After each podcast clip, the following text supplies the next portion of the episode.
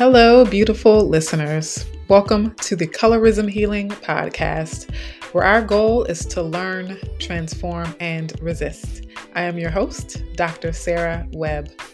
This podcast is the audio experience of my weekly live streams on Instagram, which I do every Monday at 7 p.m. Eastern Time. If you like what you hear today, be sure to subscribe and share. You can also get lots more content at colorismhealing.com. But in the meantime, I hope you enjoy this episode. Hello, welcome to the weekly live stream with yours truly, Dr. Sarah L. Webb of Colorism Healing. Today's topic is breaking generational cycles of colorism. So, last week I talked about mothers in colorism. In the past, I've talked about fathers in colorism and fam- colorism within families. So, this week I want to get a little more practical and talk about different strategies, tactics, pathways, approaches that parents, caregivers, guard, legal guardians can take if they want to address colorism within their homes and without their homes or outside of their homes when it comes to their kids specifically. So I am going to pin that topic here in the chat. While I do that, go ahead and say hello if you are tuning in. If you'd like to let me know where you're tuning in from, how your day is going. oh, goodness. This would take forever if it was not for autocomplete. All right. Post it, pin it. All right, there we go. Doc, beautiful and black. Thank you, Black 906 20, underscore 26.2. Always good to see you in the comments section. Hey, folks, come on in the room. I heard somebody singing that song, Come On in the Room, during one of their live streams, and ever since then, I've been saying it in my live stream.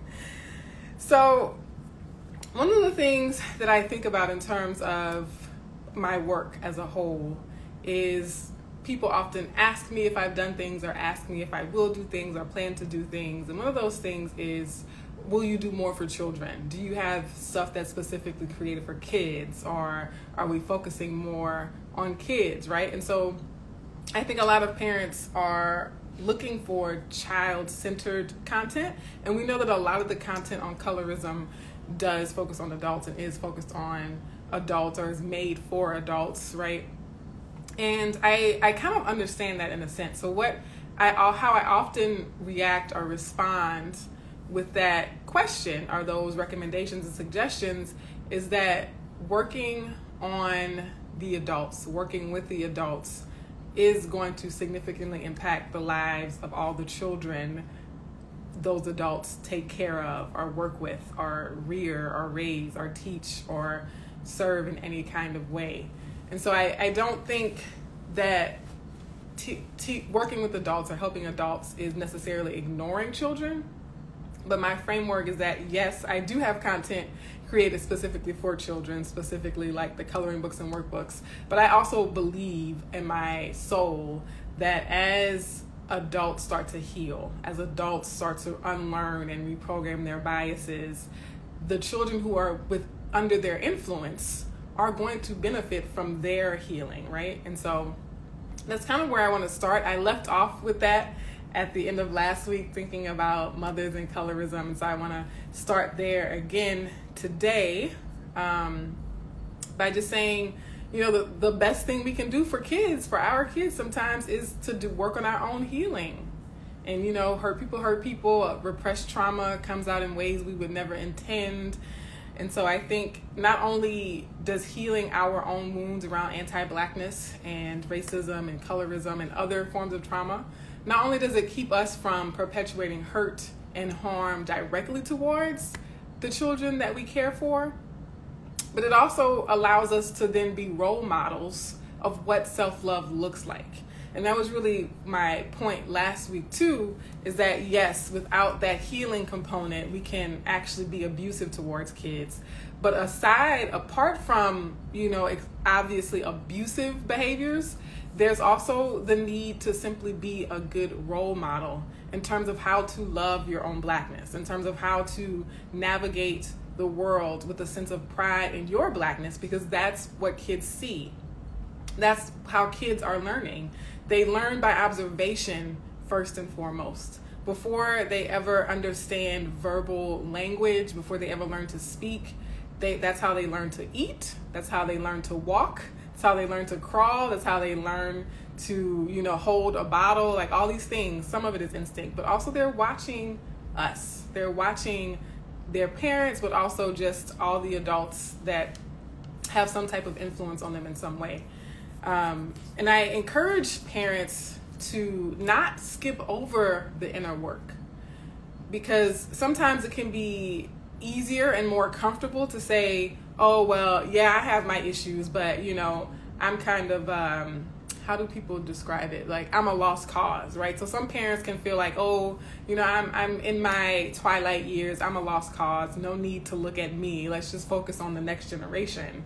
And again, I think that's um, like a sabotaging thing, right? We sabotage our efforts to help kids when we aren't willing to lead by example in terms of this is what it looks like to heal. This is what it looks like to, to love yourself. I think that is just so important. Obviously, it's important to me because I keep I'm still talking about it. I have not moved on to my next point yet.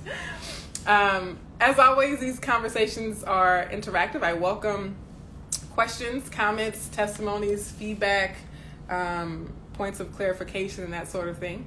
And are you you're happy to just watch and hang out with me? I appreciate it. Whether you're watching the recording or watching me live, I am so inspired by all of you. I, I am such an emotional person. Like why? Like it's, it's easy to for me to get sentimental about this stuff, but I'm so inspired by just your lives because I follow a lot of you. I can't follow everybody, but those of you who I do actually follow and I see your content come through my feed every now and then. I'm just, I feel honored to be a part of your community as well. And so I thank you for engaging in this particular topic that so many people are still ignoring and that so many people are still dismissive about and denying that it even exists. Okay, so I broke it down into five environments that parents can curate. I, I'm not going to say parents can control an environment, but we, you can certainly curate your environment, right? I don't think you can't like micromanage the entirety of your child's existence, but there are things that I, am recommending for parents to do in terms of these five environments. And so the, that first environment, I've already talked about it, which is your own inner space, your your own mind, your own heart, your own spirit, right? So I think parent, even the, the self care piece, right? Putting your own oxygen mask on first, and you know, making sure that you're well enough to then care for others is really important. So I think parents definitely, I'm encouraging as part of your colorism healing within your family unit is to definitely continue to check on your own healing, continue to unlearn your programming and your biases. But the second environment, which gets a little more into the practical side of things, is the home environment. So we're gonna go out into little concentric circles, right? So yourself and then the home environment at home, you know, where you sleep, where you cook your meals, and things like that. I definitely think that's a space where parents will have the greatest influence and the greatest degree of control in terms of the environment that their children grow up in. I was also to say that, you know, we could work with children. So, for example, if I worked one on one with a child and I took them through the Colorism Healing Workbook and worked on affirmations with them, but I then had to send them back to a home that was reinforcing colorist ideas, I think it would be like taking one step forward and two steps back. And so, again, I say, as we're hoping to help children, one of the biggest things we can do is change the environment around those children, right? And so it might look like, you know, oh, there we need to do more with children. We need to do more to talk to children, right?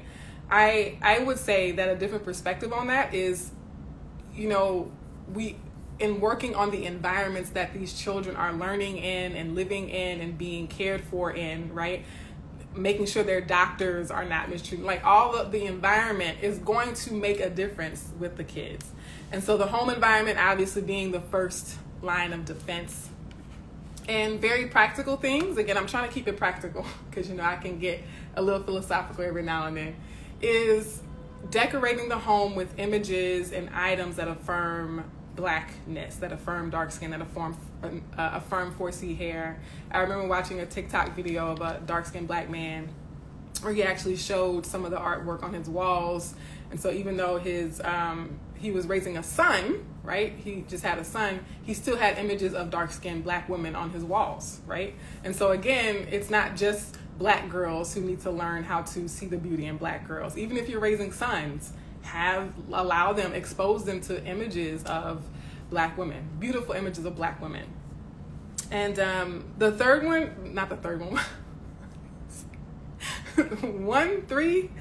The second one is to choose neighborhoods when you when you can, when possible. Like this is practical to an extent, right? I'm not saying sell your house and move across town. but let's say if you happen to be moving or if you happen to be on the market for a house, it's something that you can consider is the level of cultural exposure and diversity that your children might grow up in. And I say that as some as an adult moving from central Illinois to Harlem, New York, the impact that that change in location has had on my healing and on my joy and sense of peace, like the the town, the neighborhood does can definitely make a difference. The third thing, now we're at number 3, is to cur- curate the media that you intake. So as a family, the cartoons that you watch together, the movies you watch together, the music you all listen to, the books that you all read together, the coffee table books that you have, what are the other types of media? the the sources of news that you go to as a family, um, the kinds of magazines that you subscribe to as a family, right? These are sort of media pieces and elements that you can curate in your home environment. And then the fourth thing for this home environment is to be consistent and intentional about the values and the lessons and the stories that you share as a family. And so I, I talked about this in one of my first blog posts, like way back in 2011, 2012, you know, though, like a decade ago. And I remember saying that the, I forgot what I was to say. Trying to remember when I said it. I forgot what I said. Y'all. Ooh, I got I just got a yellow fever vaccine, so I'm gonna chalk it up to like side effects from getting a yellow fever vaccine. oh goodness. What was I gonna say? Okay, so the, the point that I'm on is being intentional about the lessons and the the values that you share as a family. And um oh, I I, I remembered it. sorry. What I was saying is that parents will always explicitly teach values like, oh, you should share your toys with your sister, or, you know, ask, say thank you, right? Whatever your values are that you explicitly teach, include loving blackness as one of those explicit values, right? It's okay. Just like you can say, oh, clean your room, you can also say, oh, don't be afraid to enjoy the sunshine. You know, we'll put on sunscreen but we can go out and play and getting a tan is perfectly normal and um, your our skin tones are beautiful even if they change throughout the year you know like you can also explicitly teach those things as well you don't have to just teach um, like how to wash the dishes or responsibility or kind being kind to your siblings um, so i think including that in the intentional values that you want to share as a family. But in this section, I'm including not just values or lessons like that, but also stories and narratives, right?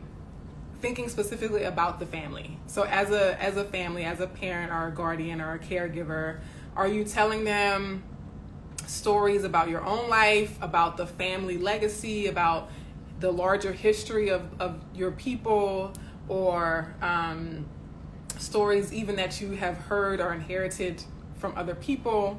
right and allowing them to see that they have a legacy like they people like them they themselves but also people who look like them have history have stories have robust and rich culture and lives and or varied and have these range of experiences and range of emotions right all right so the second the third envi- I'm gonna stop counting. I'm just gonna stop counting. Woo. All right. The third environment is the extended family. This is really juicy. I'm not going to go super deep into extended family dynamics because I did a live on it um, last year, maybe. So I'll re- refer you to that. You can look up colorism and families of color on YouTube. And I'm recommending YouTube instead of Instagram because you can actually search YouTube. Even though the video is technically on Instagram, I don't know how an easy way for you to find it on Instagram. Whereas if you go to YouTube, you can just search in the title colorism and families.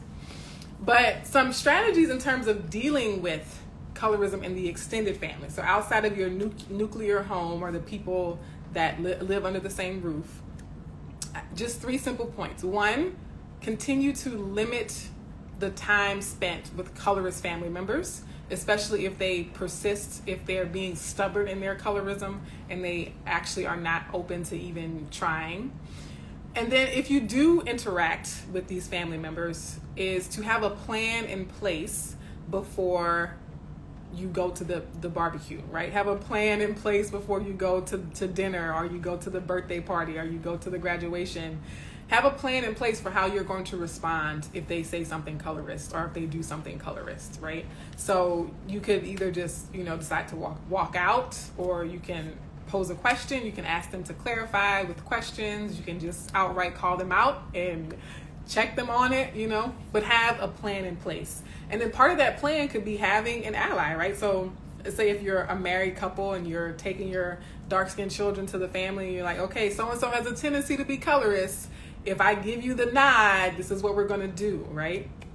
Um, and then the third thing is to deepen relationships with supportive family members. And I think part of what I'm thinking is how parents and guardians have such a large influence over the life of a child, but parents don't have to be limited to their own expertise. They don't have to be limited to their own availability and time. They can you tap into the village, right? They can tap into the village whether you're related by blood or whether they're just, you know, chosen family. You can definitely tap into the village to help you in the raising of kids who are confident and thriving in all of their blackness. Let me check for comments. So those are the the three points I had about the extended family. All right, all right, okay. Your vulnerability is your strength. Continue being strong. Yay! Thank you. I do believe vulnerability is powerful. The fro is thriving. and also, thank you it's, it's the twist out. I am gonna do a video because everybody comments on my hair, and I think it's simpler than people might realize. I don't. I don't. I think people might assume it's really complicated, but I think once I tell you how I do it, you'll be like, oh, okay. All right. The fourth. I said I was gonna stop counting, right? so much for that. The fourth environment is the school environment. I also did a live on colorism in education, I believe. But the school environment, I have four points here. One, as a parent, as a guardian, and I think within the black community, but even in like other, um, like, you know, amongst Asian Americans, like amongst immigrant families and stuff like that of different races, there's this like hyper focus on traditional schooling and traditional education. And I think that sometimes brings the approach to school out of balance to an extent where it can be hyper focused on the academic experience and like getting a certain GPA and getting scholarships and going to college. And like that's a valid route for the people who are meant to be on that route. But I think as parents who want to raise children in a white supremacist society who are not white supremacists, who do not turn out to be white supremacists, we have to one understand the all the flaws within the education system and not just be sort of obliviously beholden to that structure. And it's not the end all be all right? And so trying to find that balance where we're not going to sacrifice um, cultural affirmation for my child just because this school or this district has higher test scores. Because well I'm not I'm not going to get into a whole conversation about the education system. But consider that, right? That there are there's a multitude of factors in the your child's ability to really succeed holistically long term and have a healthy sense of self that go far beyond like district test test test scores and things like that and the second thing is getting to know the teachers, the administrators, and other school staff. Like, get, actually try to get to know the teachers, meet them at least once, but also try to get to know what their values are around diversity, around equity, around inclusion, right? So don't just ask them like what their discipline, well, yes, ask them what their discipline policy is, because we know that disproportionately affects dark skinned kids. Um, but, you know, ask them how they approach cultural history months, right? Ask them if they have programs during Black History Month. Ask them if they celebrate Women's History Month. Ask them who are some of the books that they like to what are some of the books that they like to read every year or you know do they have um, how do they decorate their classroom and like is it representative of the students in that classroom is it representative of the world that the students live in and so yeah like you know open house like maybe that maybe I can collaborate with some people on that. I know some people who do a lot of colorism and are also like educator educators, the educators educators. Um, you know, making like a checklist for parents in terms of like wanting to see if your uh, child's teacher or principal. Um, one second, my phone. I did not charge my phone battery. Y'all probably thinking Dr. Webb is kind of a mess today. I'm not, I promise. I do have a solution for this. All right. So, yeah, or someone else can make that resource, right? Like a checklist for parents when they go to open house or when they go to parent teacher meetings. What's um, what are some things that they can questions they should be asking there, and that that probably already exists in some form, I'm sure. I hope this I hope this live is semi entertaining as well as informative for you all. oh gosh. oh Lord. Okay. Y'all still there? Okay. Woo! All right, I'm just gonna hold it because my tripod. Maybe I can do this. Let me do this. Bear with me. All right, cool. There we go. This should be more stable. Hopefully. If not, y'all will just have to see another tower moment.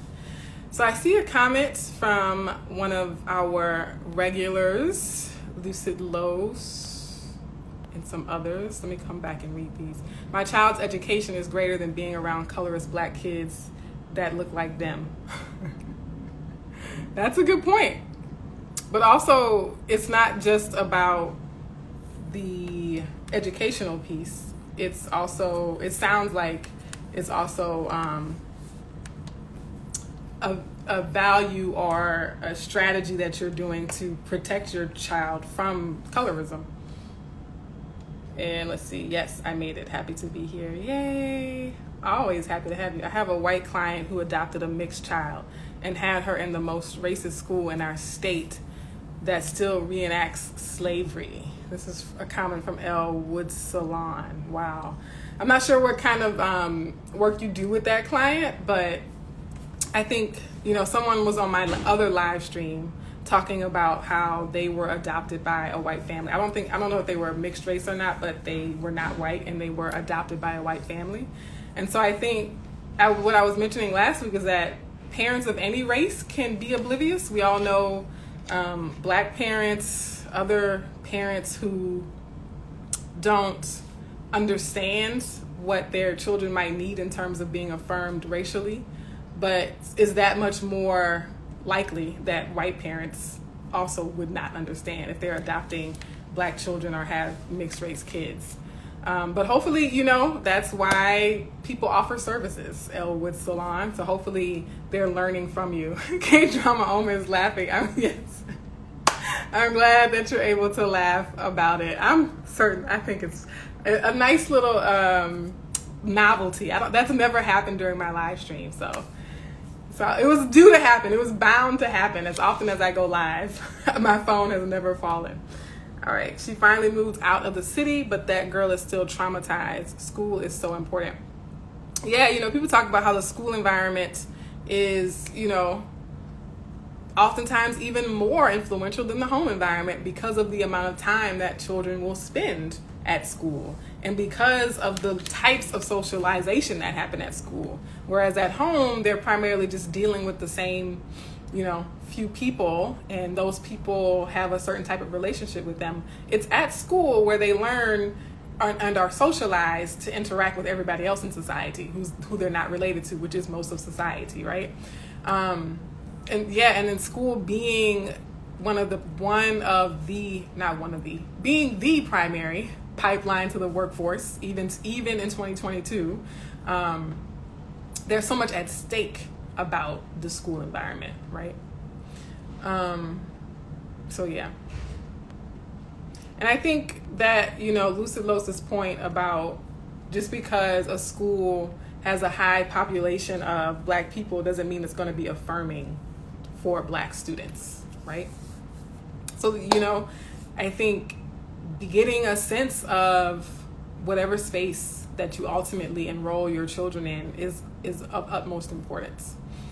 Uh, Lucy said there are black rappers that want to reenact slavery for thrills, and they are once black kids. They were once black kids in school. White people aren't the only ones that weaponize slavery. Dark skinned kids get attacked at home as well as school. Unfortunately, yes, this is from Jamie Danielle.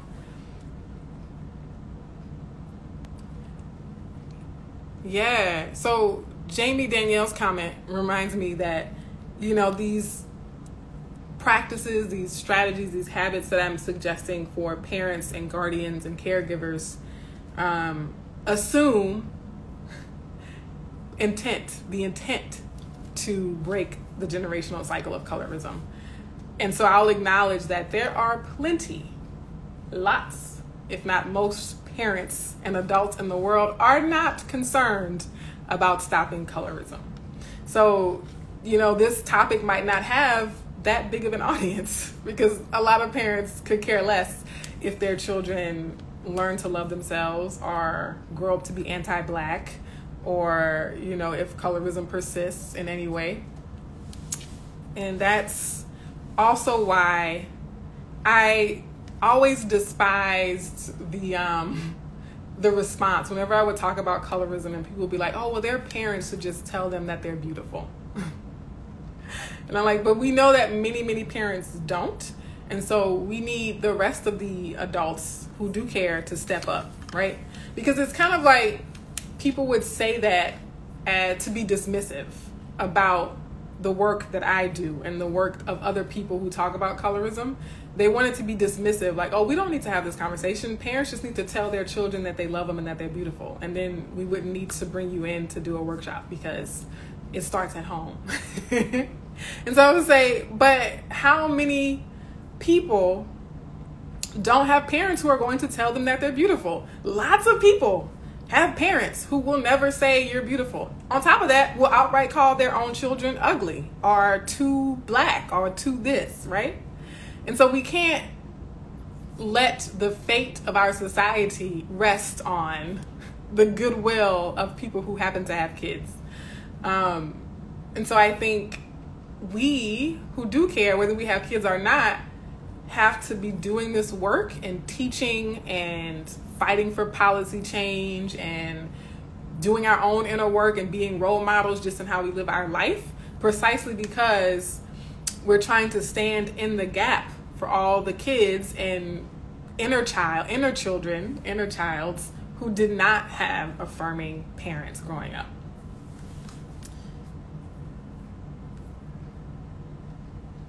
The the second thing in terms of the school environment is to form alliances with other parents. And I'll I'll be transparent about where I got this idea from is watching my sister be a parent. Last week I was like very transparent. I'm not a parent. Uh, so I'm very cautious when I give parenting advice because I'm not a parent. So my suggestions are based on observations, other people who are parents, like what they have been doing, research studies about education, research studies about parenting and child development and diversity and things like that. Um, and as well as like my theories and being growing up what I might have needed as a kid and that kind of thing. But it's very much not coming from the perspective of a parent. And so I'm also trying to be gracious. Like I'm, I, when I was preparing for this, I was like, okay, I don't want parents to be like, oh yeah, if you had a kid, you would never offer that piece of advice. so if you are a parent, feel free to like check me and you know be like, ah, nah, that's not realistic, Dr. Wynn. I totally get it, totally. Um, Black 90626.2 says, I attended Tuskegee Institute High School, 99.9% black, and classism was one of the biggest drivers. Yeah, thank you for saying that. Because classism in the black community is a huge problem. It's it does correlate to color, but you will have you will sometimes have darker skinned people who are also upper class, are more wealthy, um, who are quote unquote, um, who gain access to these privileged spaces as well. And I saw it a lot too um, at various HBCUs, especially the really prestigious HBCUs, historically black colleges and universities. I saw it in like my neighborhoods growing up in the South. It, there's an elite class of black people. So, yeah, that, I mean, they say all skin folk ain't kinfolk. Um, but so I was saying the the observation to form alliances with other parents comes from observing how my sister has been going about raising her children and the relationships that children have with their peers a lot of times is nurtured by the parents right and so if you want your children to have friends sometimes the parent has to also make friends and say, okay, you want to go on a play date? Okay. Oh yeah, I want to go to the park. Okay. I have to like help you maintain this friendship. Oh, you want to talk to your friend and you're only six, so you don't have your own phone. Okay. Well, then I'll coordinate with their mom to get you on FaceTime, you know? And so I think parents, especially the younger the children are, have to be really involved in you know sh- shaping their child's experiences with their classmates and with you know their teachers and things like that and then the fourth thing I'll say in terms of school environment is don't be afraid to change schools. Again, going back to my example of the neighborhood you choose to live in, I'm not offering this as like a blanket strategy because everybody ain't got the resources and the time and the potential or the opportunity to choose and be super super selective with the school they send their children to but keep keep it on the back burner, right? Like push come to shove, or if the opportunity does arise, like be willing to say, you know, at least ask, is this the best school for my child? Right? Even if ultimately you decide to stay or just go to the traditional traditionally zoned schools or whatever your ultimate decision is, definitely and I know parents are already doing this, right? Most parents are doing this. But I think in your reflection, of trying to decide what's the best school for your child, make sure you're considering their ability to be affirmed in that space. And not just like affirmed as individuals, but within the curriculum and the education itself, right? So, my last environment that I'm going to talk about is the community community environment. And so parents can also influence and have some degree of control over the other community spaces that their children are involved in. So I'm thinking about things like little league teams, sports teams, um, other like dance leagues, art clubs, summer camps, local organizations, churches, um, fundraising committees and what I was just thinking about uh, community service opportunities, right? And so you can definitely, as you're already doing, trying to decide which and how often and where and why you're going to enroll your children in different spaces, continue to use the lens of colorism to help you make those choices, right? So, like, yes, my child really wants to play um, little league baseball, um, but is this is this league a, a, good league for him to be in or for her to be in, right? Is this league um, do they mistreat darker skinned children, right? Are they do they show signs of colorism at, on this dance team? I want my child to be in dance, but the instructors and the dance school is clearly colorist. So maybe I'm willing to drive an extra 10 minutes to a dance school that is invested in diversity and inclusion, right? Um, looking at things like not only is the team itself diverse, but maybe there are actual organizations that on top of that, they're they're also invested in the mission of creating more opportunities for black people I, I, I, just I'm not saying it because I don't think there are many organizations like formal organizations that are invested in ending colorism. so I'm not going to tell you like, oh, go join a dance team that's invested in ending colorism. But at the very least, join a team or a league or an organization that's invested in uplifting Black people. But again, like you know, all of you already know, those be the organizations that are most colorist, the ones who claim that they are for Black people hmm. um, and so yeah, sometimes you have to go outside of the your local black chapter of XYZ because they are more colorist than the non-black spaces are racist. Mm, I know that's controversial. People not gonna like me saying that. All right. Um, then the second point in terms of the community environment is that oh i already said it yeah so in addition to the space being inclusive and diverse and equitable is try to find spaces where that is their actual mission right where they have a mission whether they state that as a mission or not really because you can tell by their actions and the choices that they make um, they are deeply invested in making an inclusive experience and making an equitable experience and you know bringing justice to uh, everybody, especially in the local communities where they serve. So those were some of my that's my little rundown, my recommendations. If you are a parent and there's something that has worked for you or there's something that you have tried, regardless of what age your kids are, and you're watching live, please leave a comment. Leave something in the chat that I can read for other people as well from from someone who actually has a kid because my credibility is not the highest when we talk about parenting. um, thank you, Lucid Los, for the badge. That is so sweet and generous of you. Um, Jamie Danielle says, I talk to my son's teachers. They need to be aware of certain issues they may that might arise. Yes, Jamie Danielle. Talk to those teachers. Talk, keep talking to your son's teachers. And what again, I, I just have to shout out my sister because I think she's dope. And she just had her 40th birthday party on Saturday, even though her birthday's not till May 6th. They, you know, they were able to do it on a time when everybody could come together. But anyway, so shout out to Jandy. I don't know if she's watching. That is, we've had these conversations whenever she's sees an issue come up or she has a concern. And what she says, and I, I hope she runs for school board someday. What she says is that even if my children are going to be all right, I still speak up because I care about all the children. And so, for all the parents who are already on board with this stuff, and you're like, oh, we already got it, we're good in my family, right? I encourage you to still speak up, to still advocate, because there are, for every one child whose parents are on the ball, there are dozens of kids whose parents either can't or won't be advocates for them.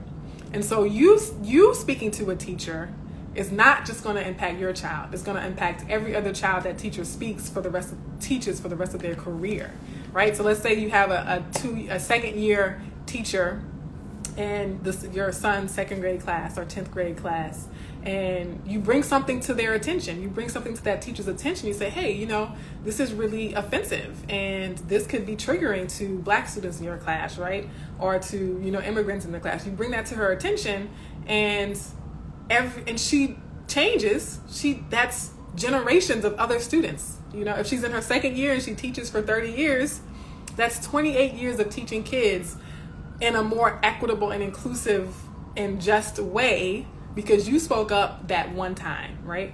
And so I think that's I'm glad you I'm glad that comment came through the feed, the chat, because I think that might actually be a good place to end on is that you know, I'll I'll quote my my sister. Even if your kids are going to be okay, it's still important to advocate for all the kids who don't have those advocates, who don't have, um, again, not even you know, going as far as like the parents being malicious. Like maybe the parents just don't have the level of ed- education or access or ability or time to be advocates in the way that you could, right? And so, definitely everything that you talk to a teacher about, or talk to a principal about, or talk to a sports coach about is going to help your child and so many other children. We love the kids, we love the babies. All right. Um, Lucy Lowe says, I might be wrong, but doesn't someone who is lighter have a greater chance of elevating their class than a dark skinned person, given that light skin has currency in the black community? Yes, absolutely.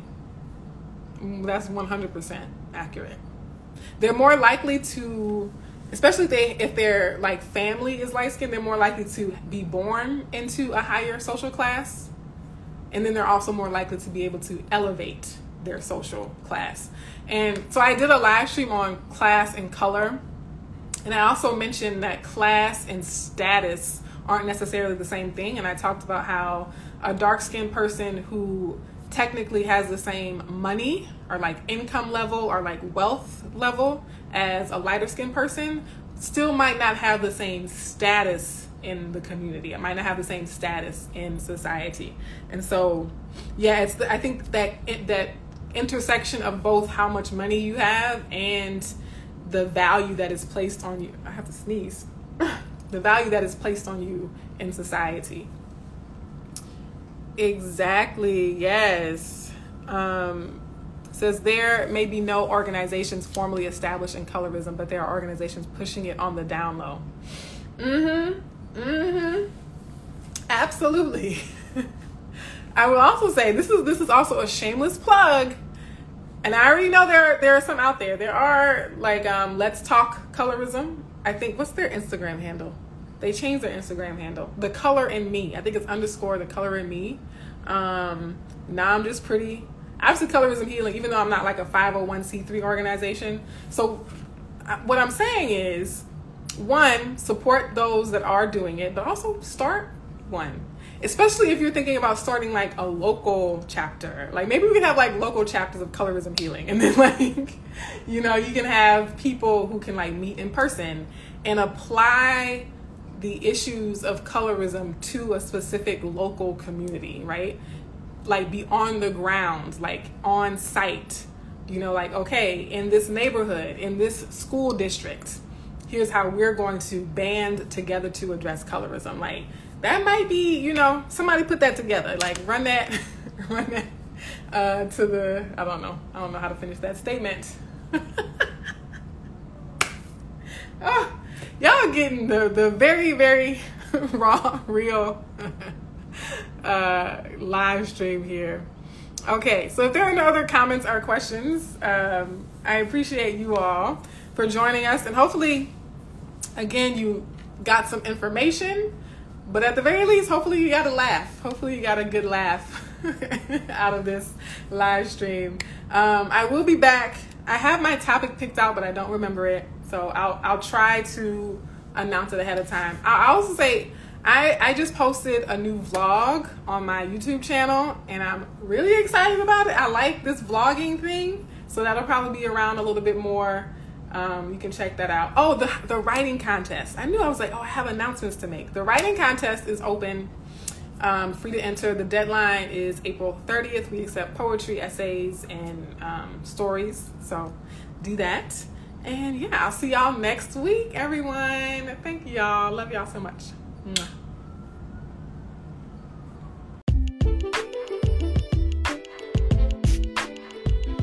Thank you so much for tuning in. Don't forget to subscribe and share, and I hope you can join us for the next one.